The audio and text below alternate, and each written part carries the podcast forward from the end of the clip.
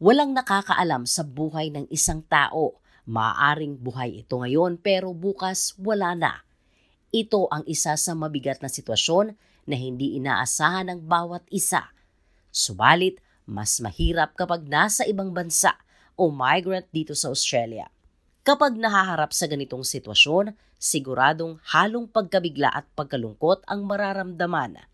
At kadalasay, hindi alam ang gagawin lalo na kung ito ang unang pagkakataon na mawala ng mahal sa buhay. Pinatotohanan ito ni Matthew Kuriakosi mula sa Melbourne dahil nung namatayan sila ng kaanak ilang taon na ang nakaraan. Blanco sila kung ano ang susunod nilang gagawin. The death happened in, in my brother-in-law, a family. So his son had died after after birth, three days, with a heart problems. So the uncertainty was what to do next.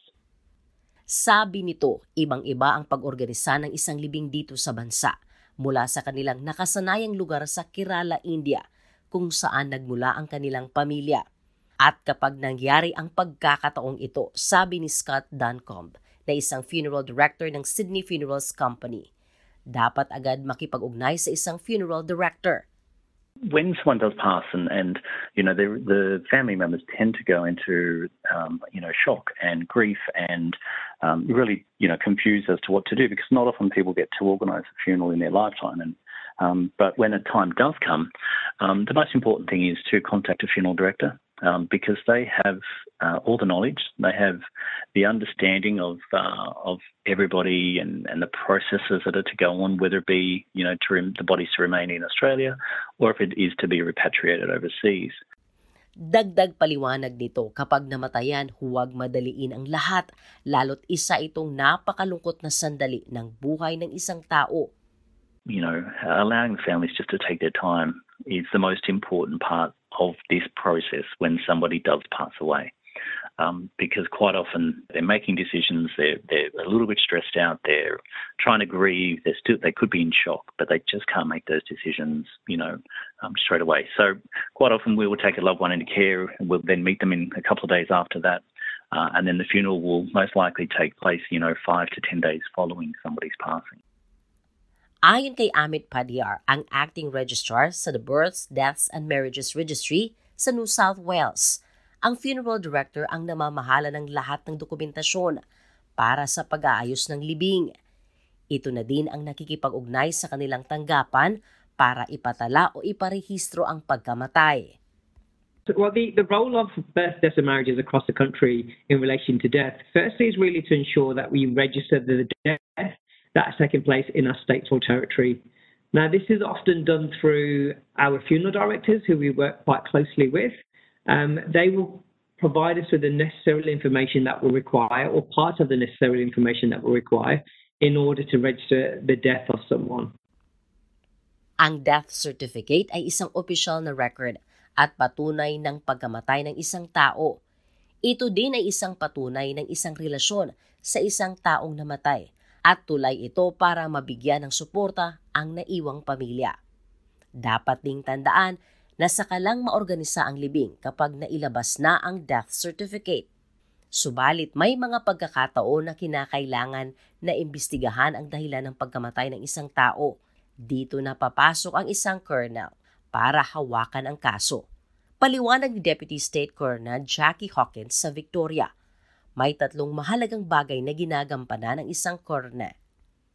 We investigate unexpected and unexplained deaths, including homicides, road accidents, suicides, and overdoses. And there's about 7,000 cases a year in Victoria. And our role is to establish three specific things the identity of the deceased, the cause of death, and the circumstances related to the death.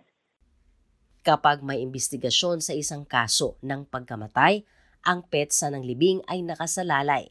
Depende sa trabaho na gagawin nito para masuri at malaman ang sanhi ng pagkamatay nito at kung gastos ang pag-uusapan sa libing. Ayon kay Mr. Kuryakosi, malaki ito sa inaasahan ng mga naiwan. Newly migrated family, we don't have that money, that was money to spend towards their funeral. I had to search for them few funeral companies, even though we we don't aware what was the next. Then they advised that so this is a procedure. You have to ask so and so questions. What is the funeral? How it will be? What is service they provide? I called up the funeral services. Ang kagandahan lang dito ay ang funeral director ay palaging nakikipag-ugnay sa pamilya ng namatay para malinawan tungkol sa libing. Tumutulong din sila sa pagpili ng uri ng libing ng yumao na kaya ng pamilya. Sabi pa ni Dancom, may tatlong uri ng libing na pwedeng pagpilian. There's burial, there's cremation, all different types within that as well. And it's up to the family, I guess, as to what they wish to you know choose and and what was their loved ones or maybe what's their you know, culture or their customs around you know the different types of funerals Pinapaunawa din ito na dapat hindi lang isang funeral director ang kontakin ng pamilya para may pagpilian, lalo na kung isaalang-alang ang serbisyo na may kinalaman sa kultura at relihiyon ng pamilya.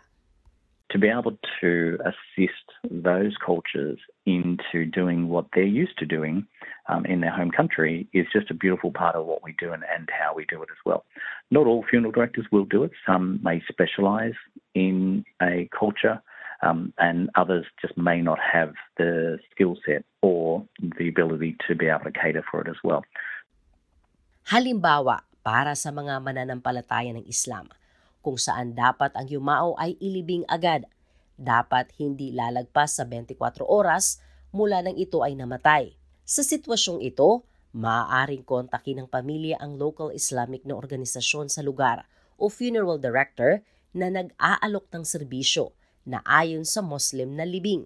Saad pa ni Victoria State Deputy Coroner Jackie Hawkins kung ang koroner ay kinakailangan sa kaso may mga suporta silang pinapaabot sa pamilya tulad ng counseling.